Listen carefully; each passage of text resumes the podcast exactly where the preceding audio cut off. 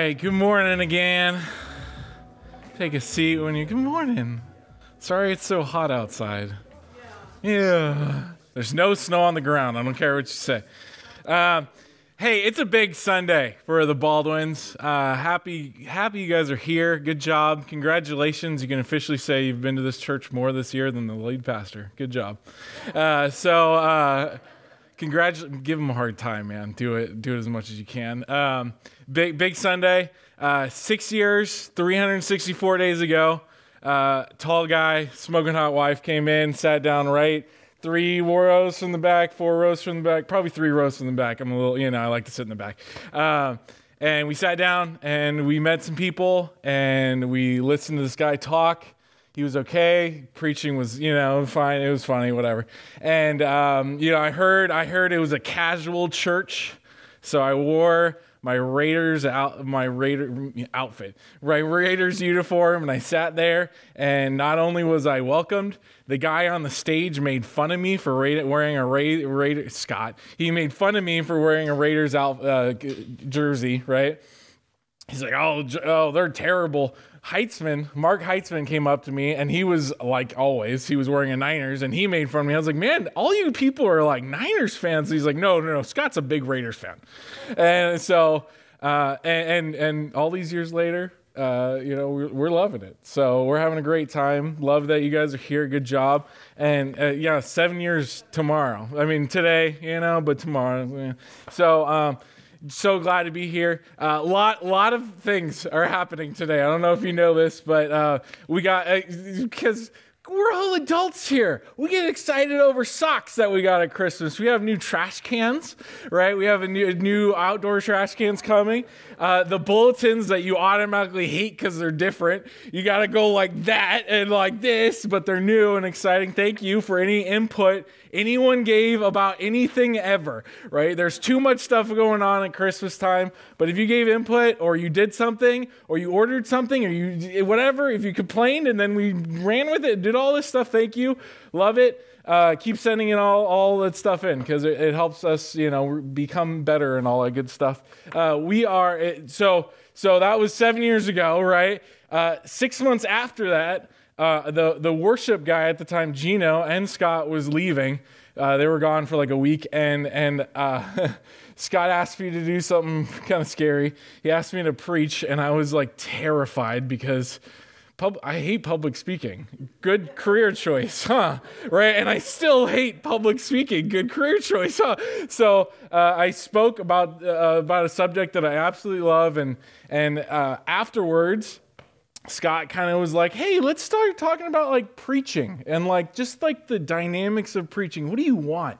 What are you trying to accomplish? All these like very theory, just out there questions. You know, what do you want to do? You trying to make them laugh or cry or both? All this stuff. When we started talking, he's like, "Well, let's figure out some goals." And I said, "I did the goal. I preached. I'm done forever." Right? Like, I, no more goals, buddy. That that was it. And after a couple weeks, I was like, you know what? It would be a really cool thing if I could do a sermon series. And here we are, seven years later. I'm going to do my first sermon series. The, the, the, the almost entire uh, month of January, we're going to go through a book uh, through a portion of a book that Scott said we're never going to go through, the book of Revelation. And there is a good reason why a lot, a lot, a lot, a lot, a lot of churches don't go through the book of Revelation because it's confusing and people care way too much about it. They get really defensive. Now, now I want to preface it with something. We're talking about the, the first half right? The first half, it's all about these churches that he's talking about, specific churches that they're going to be talking about life lessons, strengths, weaknesses, go where do we go from here? Very practical things. So, if you're the kind of person who's like I've never read it because it's scary and I'm not artsy, it's okay. It's totally fine. Uh, this is going to be a great series for you. If you are that kind of person, wonderful I'm to whet your appetite a little bit, a little bit, and and I, I have a book, and I, it's it's a 37 page thing that I can give out to you guys. This is a pamphlet that's in, in the back. I only printed off a few, just but I'm to have more if you want more. It's fine. Uh, this goes through all those crazy things that we don't know about and we can't know about. And I don't care what you say, we don't know, right?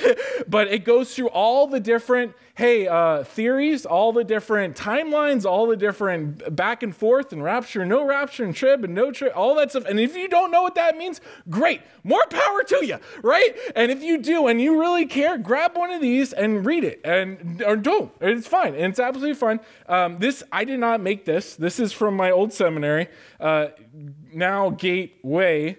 When I went there, Golden Gate Seminary made this, and, and because it's not mine, there's some limitations. I can't have it out forever. It's only going to be during this series, so the next four or five weeks, something like that. And I can't send it electronically. So if you're out in TV land, YouTube, w- welcome. Thank you for joining us. Uh, if you email me, I can't send it to you. You got to come and you got to physically get it. Um, but you're welcome to have it. Come anytime during the week. Just let me know you're coming, and I'll, I'll put out a packet for you or whatever you want to do. Um, really good stuff. We're not getting to any of this during this sermon series. So if you want to talk to me about it, great. I will listen to all your stuff, and I I, I love it. But we're not going to get to it. It's a different different time, different. So. Oh, enough PSA. Are we ready? Okay. So now that I've said that, uh, we, got, we got a little bit of intro to go through. Uh, chapter one. Now, chapter one is that little bit whet your appetite about the crazy of all the revelation and all the symbols and all the stuff like that. If you're artsy, great. If you're not, just bear with me because we're going to get to a part of chapter two where it's the practical. It's very, very, very practical. It's it's straight to the point. No no craziness about it, right? And and, and I love both, right? Because I'm a church guy, and when you're a church guy, you deal with both, right? So let's open it up. If you uh, if you have your Bibles, feel free to open up to Revelation one. If you can't find it, go to the back, and you found it. Good job. And, and if not, uh, search on your phone or we got it on the screen. But before we do, let's pray. Uh, dear Lord, thank you so much for this day. Thank you for so much for this book. I pray that uh, even though sometimes it can be confusing, there is a ton, a load of great, awesome, wonderful lessons that we could take and we can really want, run with. And we could apply not only to our lives but our, our own lives our family our community our church our world our, everything about it god. Wonderful wonderful lessons god. Uh, pray for this time. Just pray that we could learn something about you and your love for us god. Pray for all these things in your name. Amen. Uh, well chapter one like i said is a little bit of an intro little, a little bit of a lot of symbols here. So don't worry uh, just enjoy it. Get, get some popcorn. We're going to mostly listen and then uh, we're going to uh, go right into it. So, chapter 1, verse 1, it says, The revelation of Jesus Christ. Have you ever heard of revelations? Doesn't exist. It's revelation. It's one revelation from Jesus Christ, right? Uh, if, if, you, if you went to my school, my undergrad, and you, and you took the revelation class, I wouldn't know, but if you called it revelations in your revelation class, your teacher will make fun of you, right? And you will still remember it 10 years, 15 years later, right? Uh, the revelation of Jesus Christ, which God gave him to show to his servants the things that must soon take place. Might soon take place? Might later take place? Might in thousands of years take place?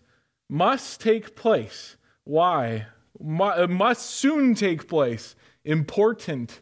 These are important, vital words to hold on to, folks, right? Must soon take place. He made it known by sending his angel to his servant John who bore witness to the word of God and to the testimony of Jesus Christ, even to all that he saw. Why, folks, are we talking about the book of Revelation? Well, here in verse 3 Blessed is the one who reads aloud the words of this prophecy. Ha ha! Right?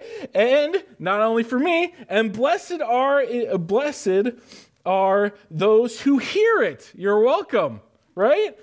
And who keep what is written in it. This is a, an important, important book, folks. This is not something, as much as I could joke over about it and all that stuff, as much as every single church, not, I'm not going to say every single church, 80, 90% of churches don't get to it because it's hard, don't get to it because it's controversial, controversial, don't get to it for a million other reasons, we talk about it, right?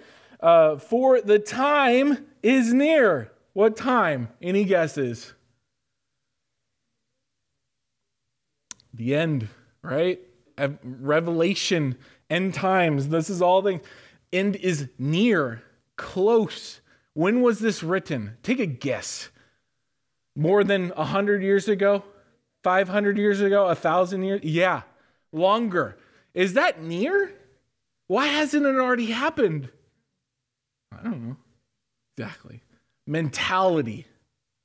If Jesus came back tomorrow and we know about it, how are you going to live like today? If you know without a shadow of a doubt Jesus is coming back in 10,000 years, how are you live in life? Different.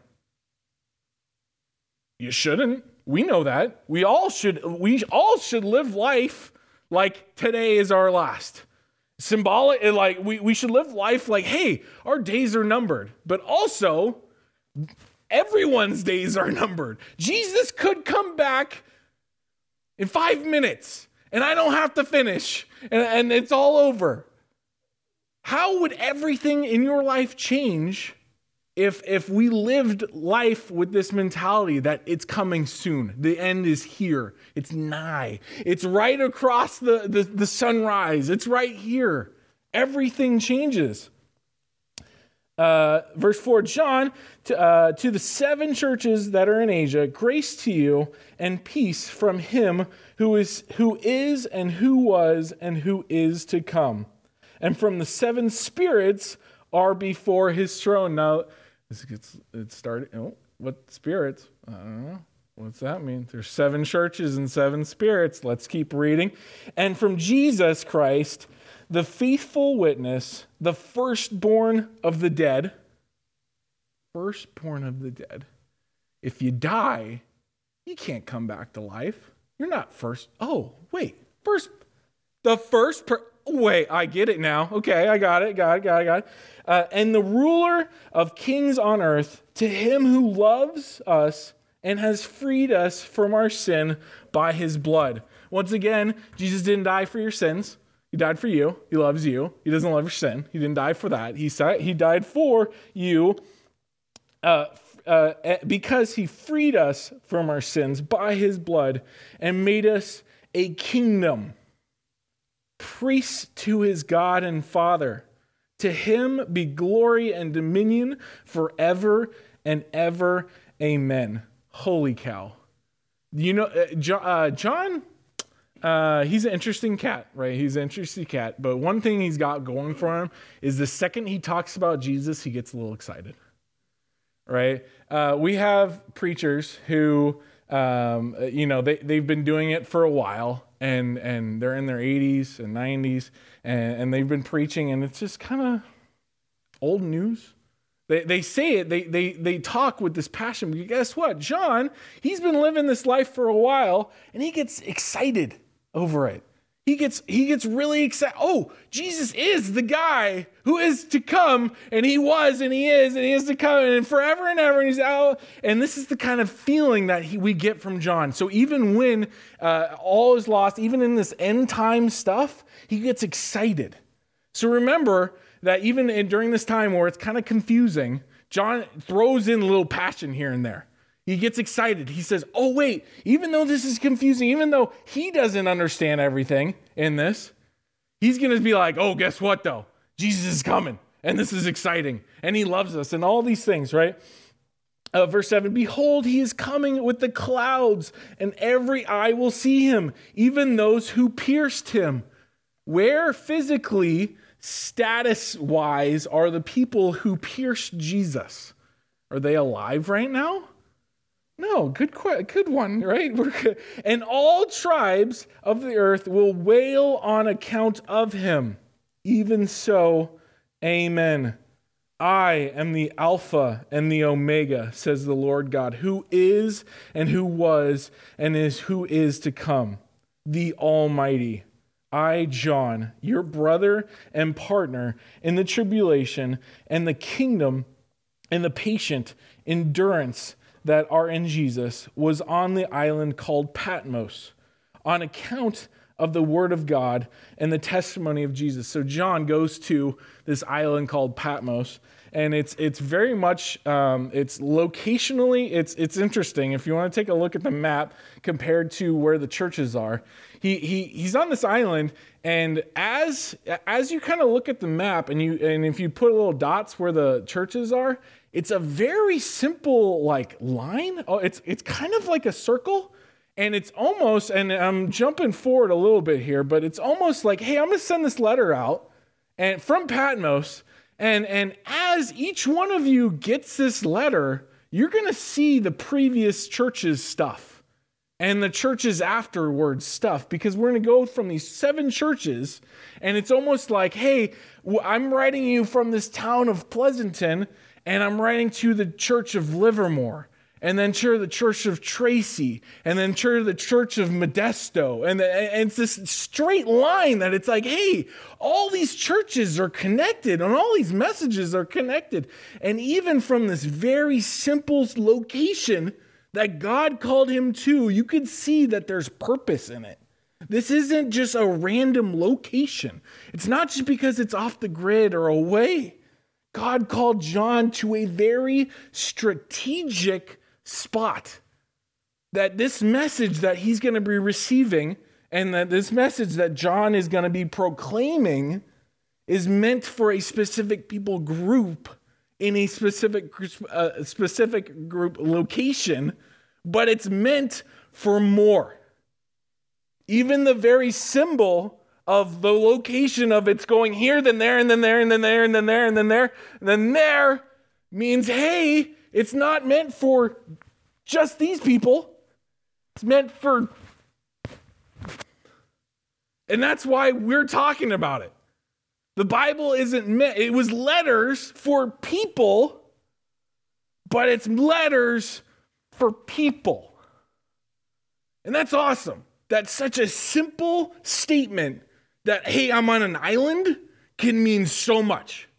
And we and I have read that verse time and time again and just said, location, cool. Let's move on, right? Uh, man. You liking it so far? I'm kind of liking it. Um, uh, testimony of Jesus, verse 10. I was in the Spirit of, on the Lord's day, and I heard behind me a loud voice like a trumpet saying, Write what you see in a book and send it to the seven churches. Revelation. To Ephesus and Smyrna and per- per- Pergamum and to Thyatira, Thyatira, sorry, and to Sardis and to Philadelphia and to Laodicea. Laodicea, sorry. Then, uh, then, and this is when it gets a little crazy right? Then I turned to see the voice that was speaking to me. And on turning, I saw seven golden lampstands. And I took a class in Revelation. Um, and it was it was a lot of fun. It was it was super fun, and this that's where I got this this little pamphlet from, right? And uh, he and the teacher had the audacity to sit there and say, "All right, all you well, we were kind of all over, but it was like 20, 30, and then we had some like 60 year olds and all that stuff. All you pastors, wannabe pastors, pastors that have been doing it for 30 years, take out your pens and pencils, and we're going to make a little drawing. And this is what we drew.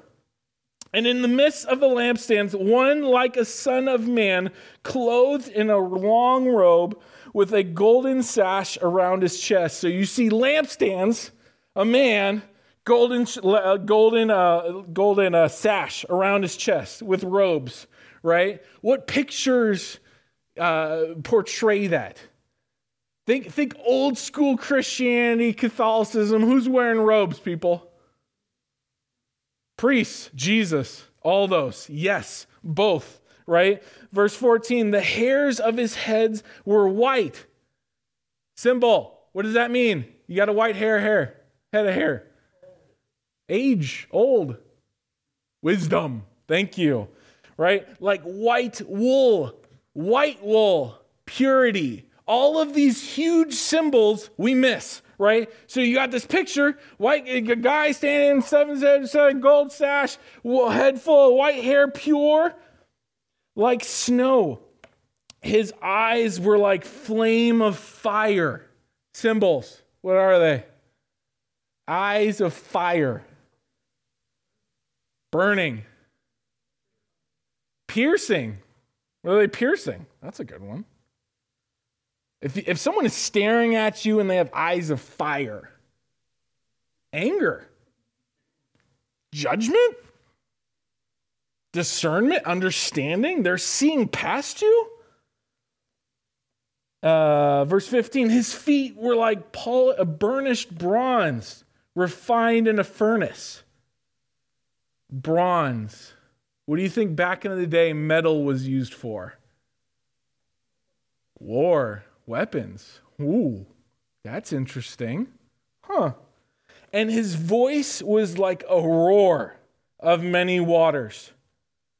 In his right hand, he held seven stars. From his mouth came a sharp, two edged sword, and his face was like the sun shining in full strength. When I saw him, I fell at his feet as though dead. But he laid his right hand on me, saying, Fear not, I am the first and the last.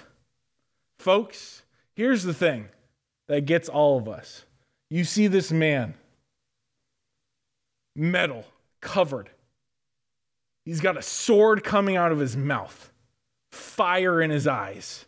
What do you think of? Judgment, war, power. See, see, this is a great time to do this because we just came out of Christmas and we said, How dumb are the people to think Jesus was coming as this war hero warrior? We, we sit here and we're like, wow, it's crazy that you could read the Old Testament and you think Jesus is going to free them from Rome and Jesus is going to be this powerful warrior. He's going to come in strength and weapons and he's going to free you. And we read this and guess what we just, we just did? The same thing. We say, wow, he's going to come back and he's got fire and he's got swords and weapons. He's going to come violently. And John responds so. what do you. Okay, I'm going to lay here. But he laid his right hand on me, saying, Fear not, I am the first and the last. Control, creator, endure and the living one. I died, and behold, I am alive forevermore. I have the king the keys of death and Hades. I've conquered it. Not only do I conquer it, I have control over it. Folks, here's the potential problem with Christianity. We're going to sit here all day long for the rest of our lives, if it's a day, a month, a year, a hundred years, and guess what? You're going to die. And if Jesus does not have the power to bring you back, it does not matter. If you are not the lucky few who are still alive, to bring Jesus is going to bring you up to heaven, and then you get uh, all you're never going to die and all that stuff. Guess what? You're already dead. Too bad. Sorry. You're out of luck. He's got the keys. He's not the only, not only did he come back to life, he's got control over it. He's not only the God of life, he's not only the God of Christmas, he's not only the God of births and happiness, he's the God over death. How dare we have celebrations of life? It's so hard for people to understand, for Christians to be like, yeah, it's great. We lost grandma, mom. Eh. At the same time, why wouldn't we? There's more. We serve a God, there's more, that it doesn't just end at death. The story is so much about that. But if his Jesus is still up there, if Jesus is still in the tomb, yeah, you might be a good person. Yeah, you might do some great things. But we all die, folks. Happy Sunday. Jesus didn't stay dead. Happy Sunday. Black Friday, Easter is coming. Yeah, there was a baby. Yeah, he, he lived a pretty great life. A lot of bad hurt at the end. He died. This is a good part. You hate when movies end on cliffhangers, but you love it. There's a war, there's a battle, cliffhanger, the bad guys are going to lose. They're, they're definitely going to all die. Frodo's going to fail. Is Frodo going to fail? Even though your favorite show, even though your favorite movie left you on that cliffhanger, you know what's going to happen. You know what's going to happen. It might get a little worse. But guess what? Why is it Good Friday? Why is it happy? Why do we celebrate? Why aren't we just mourning? Why aren't we terrible? Why aren't we saying there's a hell and wow, gosh, I hate it? There's more. Christ has the keys to death and Hades. Verse 19. Write therefore the things that you have seen, those that are and those that are to take place after this. As for the mystery of the seven stars, and you saw in my right hand. So remember the, the lampstand, the stars. What does all this, Steve, mean? I don't know. He's saying, he's telling you right now. And the seven golden lampstands, the seven stars are the angels of the seven churches. And the seven lampstands are the seven churches. Now there's a little confusion there. Seven angels. Gotta be more than that. Seven churches Pretty sure there's more than seven churches, right? The, I, Paul made more than seven. Did they close? Did they not pay bills? What's going on? Well, there's a lot of ways you can look at this.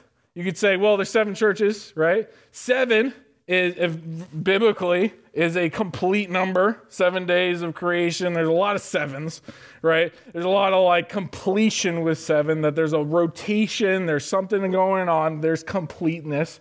So not only are we looking at seven churches, it may be, hey, this is symbolically for all churches. That we're only writing to seven, but this is really for everyone, right? And and and that's that's what he says. It's for the seven churches, and maybe that's why he's only doing seven. Well, what about the angels?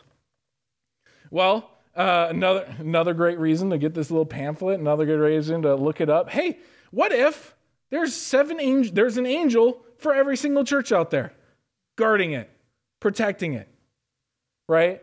Uh, uh, if you want to, if you want to take that, great, right? So these are the seven angels that are going to get this message, return to their seven churches, and preach it to their congregations, to, to talk to the leaders, the pastors, all that stuff, right?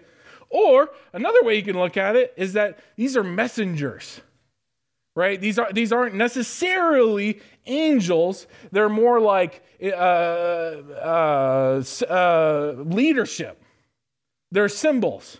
It's not a rock Bible angel, it's the rock Bible uh, ambassador who went to Patmos to get this message from Paul. Take it how, or John, sorry, I was talking about Paul here. take it how you want. Doesn't really matter at the end of the day. Uh, the important thing is that they're, they're getting this message, that we're getting this message, and we're running with it, right? So if you enjoyed chapter one, great. If you saved with me, wonderful. If you didn't, re listen to it, reread it, all that good stuff. Get a good commentary, all the good stuff. Moving on to the to the practical chapter two, into the nitty gritty. Right? Ready? Now he's writing to he's talking to these angels messenger whatever it may be right? To the angel of the church of ephesus right the words of him who holds the seven stars in his right hand who walks among the seven golden lampstands. So this is power authority hey, this isn't some random message. I'm writing this as John, but this is from God, the Alpha, the Omega, the, the creator of all these churches, the one who holds them in his hand.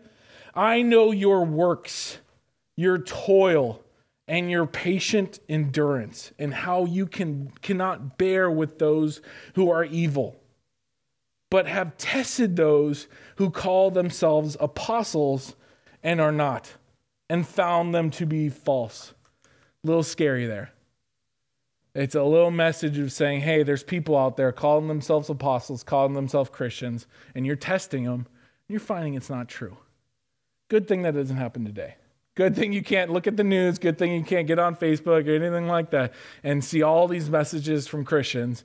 And hey, maybe they're not Christians. And maybe just because they're a reverend or pastor or whatever, maybe they're in the wrong. Maybe, maybe just because they, they, they proclaim these things, maybe that's not what it's all about. Verse 3 I know you are enduring patiently and bearing up for my name's sake and you have not grown weary. Verse 4 But I have this against you, that you have abandoned the love you had at first. Remember, therefore, from where you have fallen. Repent and do not do and do the works you did at first. If not, I will come to you and remove your lampstand from its place. What's the lampstand? Church. Wow. What does that mean? Your church is going to go invisible? It's going to move? How does God remove churches? Think about it. Why are we here and another church isn't? How long are we going to be here? For all good questions, right? Uh, uh, unless you repent. Yet, this you have. You hate the works of the Nicolaitans. Who are they? Doesn't matter right? I can tell you all about them. Not all about them because we don't know honestly all about them. I can tell you how they're Gnostic and they don't really believe in the Bible and they don't believe that Jesus came back, but they, they, it doesn't matter. It says, hey, you hate the works of them, which I also hate. Jesus hates stuff? I didn't know that. He's supposed to be holding sheep and, and babies and all that stuff, right? Uh, he, uh, he who has an ear, let him hear what the Spirit says to the churches. To the one who conquers, I will grant to eat of the tree of life, which is in the paradise of God. Let the Lord bless the reading of his word. Amen. So we got these new fancy bulletins, or Bryce likes to call them papers, uh, work things, uh, whatever. And on the back there, you see there's some there's some blank spots, and and I made a little list for you. But hey, you're smart you, you, you might find some works or some strengths that I'm to miss, right? So I'm to give you some strengths. I'm to give you some weaknesses. But if you say, oh, I missed one, write it in there. It's okay, right? It, eh, not everything has to be a, a direct fill in. And you, you can get your creative juices a little flowing every once in a while, okay? Remember? So, uh, strengths. What is the strengths of the church of Ephesus? Well, he said the works, what they do this is not talking about what you work at, your career. Their actual works, their day to day, what you do, your actions. This is a church that is action based. They do things, right? They're not sitting around in a Bible study 24 7, not doing anything. They're not sitting in committees 24 7, not actually accomplishing anything. They're workers, they're doers. They endure. Ladies and gentlemen, I will never forget this phrase, but one of my teachers, uh, I don't, I, I don't, if, if, if this means anything, I don't even know who said it, but I remember the statement.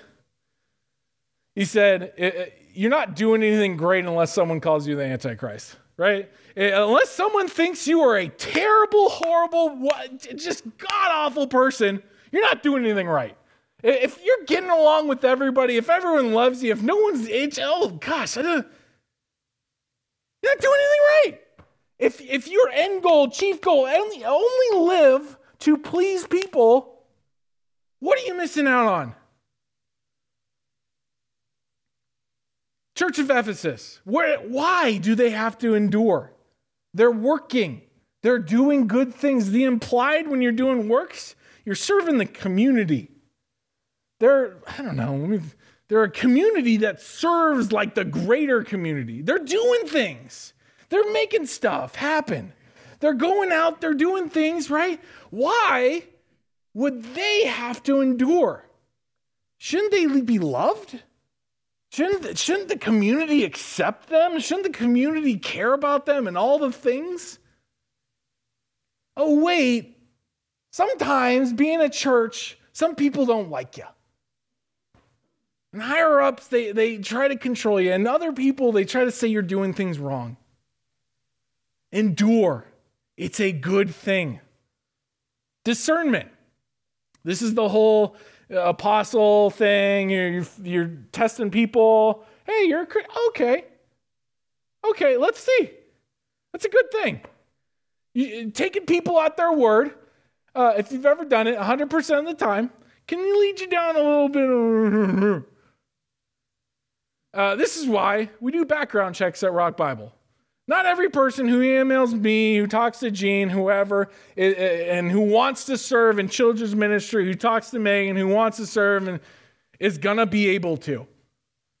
Why? We do our due diligence. We say, no, we got we have to do a background check. And if they say, oh no, it's okay, that's when I'm like, it ain't okay. Big red flag, right? And they're like, oh no, it's fine. Oh, I did wasn't loud. Don't even worry. I'm like, oh, we should worry about this guy. Why? Discernment, understanding that there's evil out there, wolves in sheep's clothing. There's people who proclaim they're Christians. You get to know them. And I don't have to say this because you all know, right? We all know people. We all know, oh, I really care about you. I really care about who you are. I just, and you're just a horrible person. And I, I, I just, I, you know, just God told me in a vision, hey, like you're just god awful, and I just, you know, ah, did he? Classic. The, the, the great thing about because we all know youths, students, I swear every single year, Jesus must be talking to high school boys about how they should date so and so because I, I swear every single week, every single month, it's God just really wants, and it's it's never like God wants me to date such and such.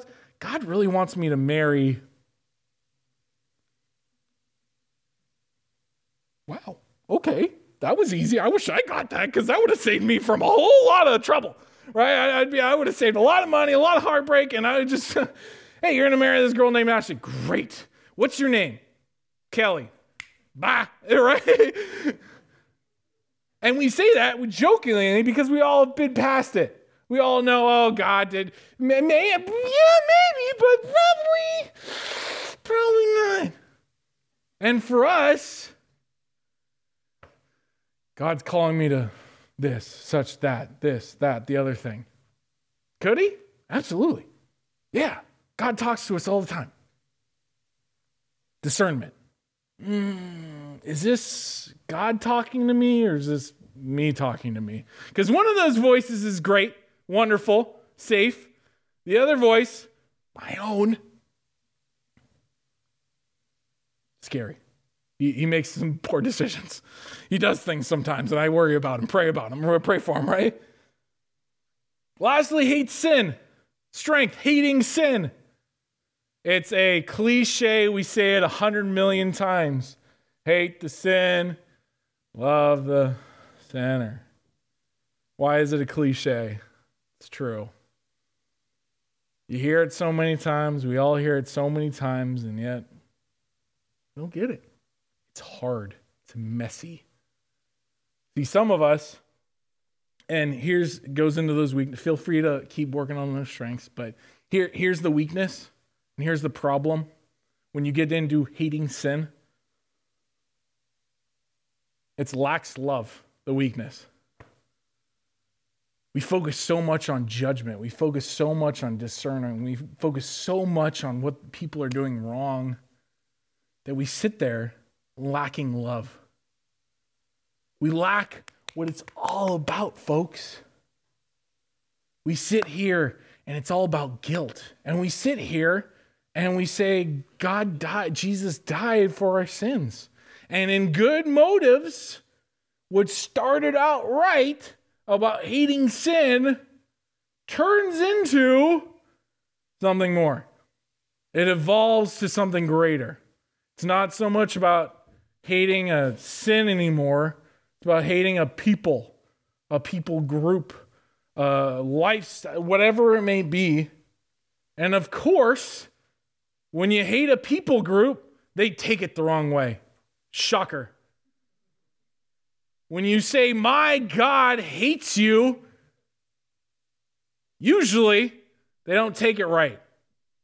If you were sitting here at this church today and you were about to leave, and outside there was a group of fill in random religion, and they serve Bob, and they say, Bob hates you, come to our church. Are you coming to that church? No. So we preach, hey, God hates sin, but we get a little excited sometimes and we say, God hates insert thing. And shockingly enough, they don't want to come on Sunday morning. Weakness. The church of Ephesus is strong. They do all these great things. They're doing things to prove that God loves them, but in their words, not so much. It's almost like our words matter. It's almost like what we say matters. That every mean tweet, text, email, call matter. And and and and we live in a society where that is not the case. you get off with so much and and as much as we joke about cancel culture and all that stuff, you can say a lot. A lot of stuff. A lot. But then on church on Sunday, we showed up. Oh, it's oh, I'm not, I'm not, I'm not this, I'm not that. I served how I built houses in Mexico. I'm good. I can say whatever. I'm. What we say matters. Here's the solution. And, and if, if you skipped ahead a little bit, if you read down, there's not a bunch of a bunch of highlighted things. There's not three steps. There's one step, folks. One thing that we got to do. And it's it's so easy, it's so simple. You could probably fill it in if you've been here long enough. And yet, it's what exactly what we need to do. It's exactly what John is telling you to do. It's repent and rediscover first love. Repent and rediscover first love. Psalm 139, verse 23 and 24 says, Search me, O God, and know my heart Try me and know my thoughts, and see if there be any grievous way in me, and lead me in the way of everlasting. See, uh, there's a joke in the youth group. We were talking about like, and I don't even know when this was. It might have been Jonah. I don't remember though. It was a little while ago.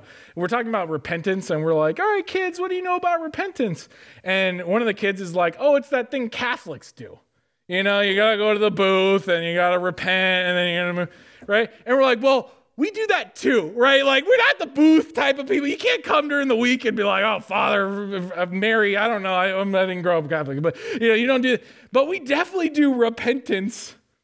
And here's the problem with repentance we think it's asking God for forgiveness, which it absolutely is right? Don't get me wrong. We have to admit we're wrong. We can't move on. We have to ask for forgiveness with God and with others. We can't just be like, well, John, happy new year, right? Like when you like did something, you have to be like, hey, sorry, I did. God, I apologize, even though you know, I apologize for. That's half of it. Verse 24, and see if there be any grievous way in me. Sorry, look at me. And lead me in the way of everlasting. Life change. Repentance is as much about life change as it is about asking for forgiveness. It's as much as saying, Yeah, I did something wrong, oh, than saying, Oh, maybe I shouldn't do that again. Yeah, I lied. Sorry. I don't lie. Did you really feel really feel bad about lying if you See, there's there's there's a danger when we've been doing this for too long, when we've done Easter and Good Friday for too long and Christmas for too long. We look at this and and communion loses its impact. You remember the first time you did communion? And you got a little scared and a little worried. And am I doing this right? And everyone else is doing it. Should I do it? And man, I gotta pray. Is, is this time to do this? Or do I do I have to wait? Do we all take it together or am I doing this separate? When's the last time we felt like that? When's the last time we approached Christmas and actually, actually, really thought that the God of the universe was born? Big deal. Gigantic deal. When's the last time we approached Easter and said, wow, Good Friday is important. And I should take my kids out of school and they're not doing sports and they're not doing anything because today is important. And if I'm not telling them that it's important, they're not getting it because no one's talking about it. And Christmas is important. And it's not just like every other holiday, there's weight, there's a big deal. And it's not Scott being a jerk and saying, oh, Merry, happy holiday. No, Merry Christmas. He's not being a jerk about it. It's a big, big deal. That's repentance, folks. We say, wow, I messed up. And I did it a million times before, and I'm probably going to do it again. But this is a big deal. A perfect sacrifice was made for little old me.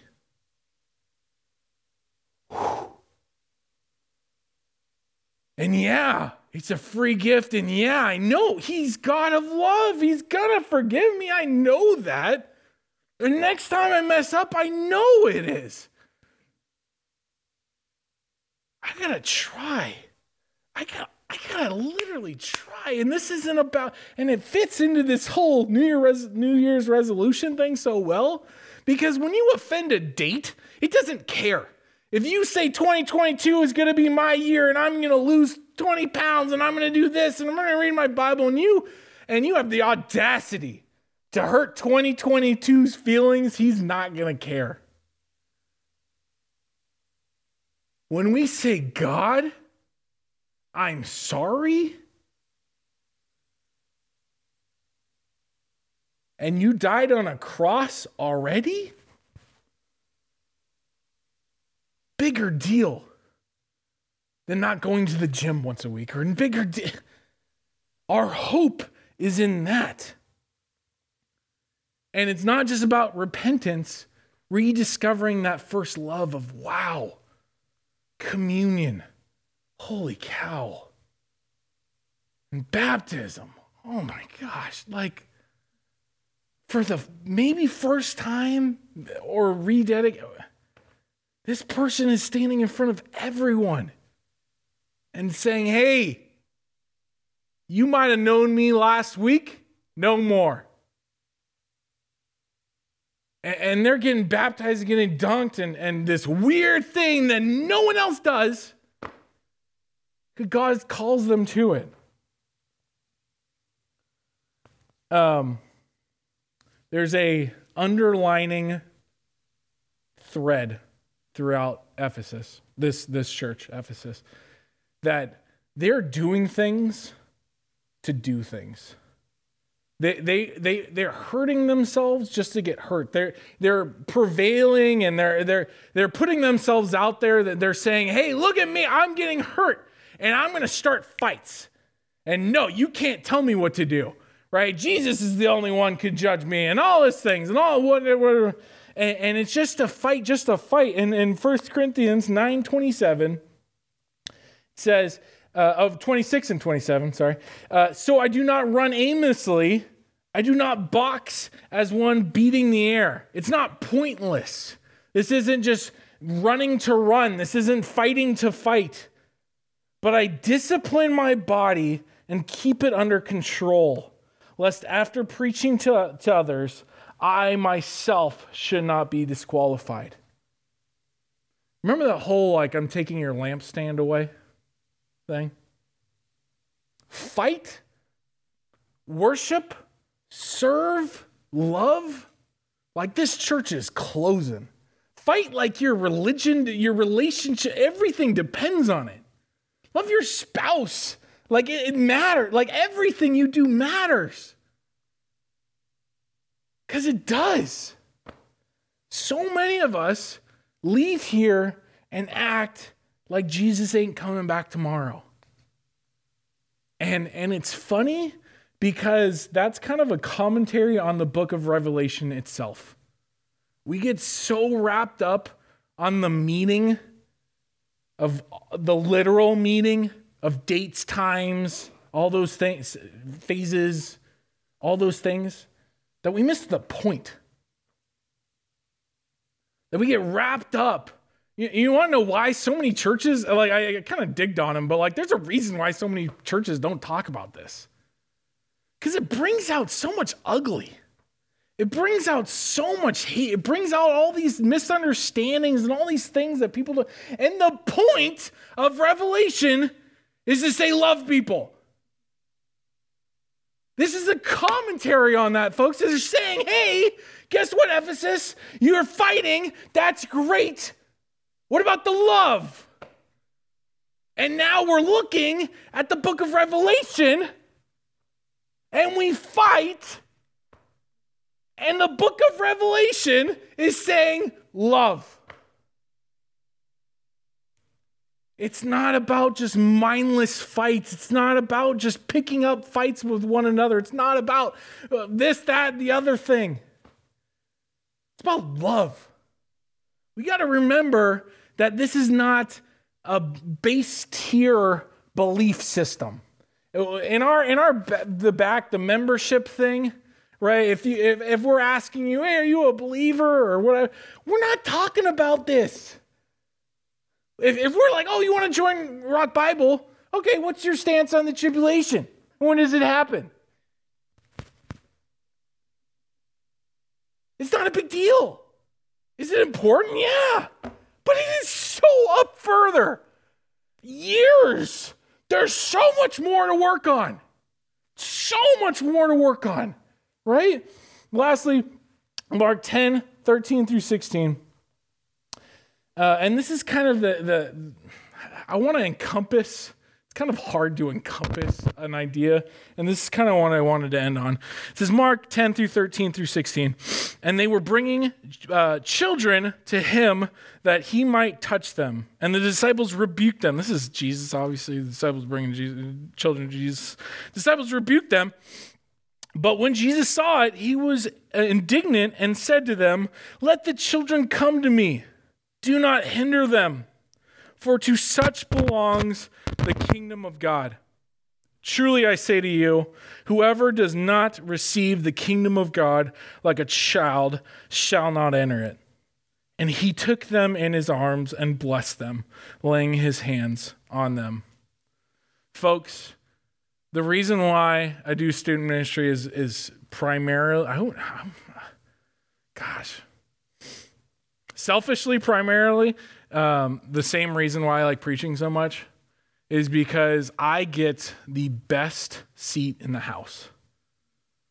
When God uses me and I see something for the first time impact someone, say, hey, maybe, maybe life isn't about video games. Maybe life isn't about girls. Maybe life isn't about my job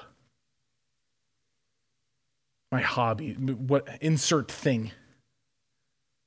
Maybe it's more important. And in student ministry, something happens and it's it's a little sad because it happens a lot.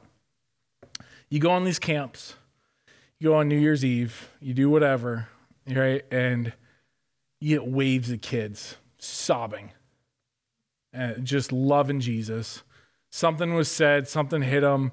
They were in a small group, they were listening to a song. They're they're talking to their buddies way too late and, and Jesus gets a hold of them. And everything changes. And everything changes. They go home, they act different. They go to school, they act different. They go to sports, they act different.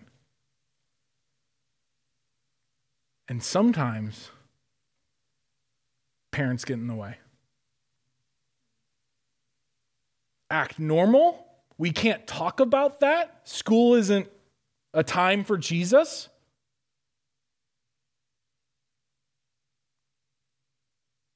And preaching, it's the same thing. I say something, Scott said something. We sit there and we're like, this is it. Life change. Everything is different. I'm going to work tomorrow. Different. I'm treating my wife, I'm treating my husband, my boyfriend, girlfriend, whatever. Different. My colleagues, my everything, my boss is everything is going to change and it does. And then we get in the way. And we say, that work's not the time or place for Jesus. My, my neighborhood doesn't work like that. I can't invite people to Christmas Eve service. I can't do those things. We get in the way. And Jesus is very simply saying, look at children. Get excited. Just because your heart is pounding does not mean it's a bad thing. Just because you want to go over your neighbors and tell them to come to church doesn't mean it's a bad thing. Just because you want to change your life doesn't mean you should be ashamed of it. We are doing something different. And if the world is okay with your lifestyle, you're not doing something right. Dear Lord, we thank you for today. We thank you for this book. We thank you for the book, or for the church of Ephesus because they are dealing with things that we deal with as well. We deal with hate. We deal with balance of love and judgment, and we balance all these this, this, these ideas of wisdom and discernment. And how does that work? And it's hard. It is so hard, and it doesn't make sense. But we're trying. Forgive us for not foremost and firstly and continuously and throughout and forever loving and forgive us for judgment. I pray that you will challenge us like you challenged the church of Ephesus. That this isn't something that, that we just leave here and it stays here. That we take it home and we work on it for the rest of today, this week, this year, our lives. I pray for this offering, God. Bless it. I pray that it is, it is pleasing to you, God. Pray that if there's anyone new here, they, they feel no obligation to give, but simply understand and acknowledge what we do as a church family, God. Pray for all these things in your name. Amen.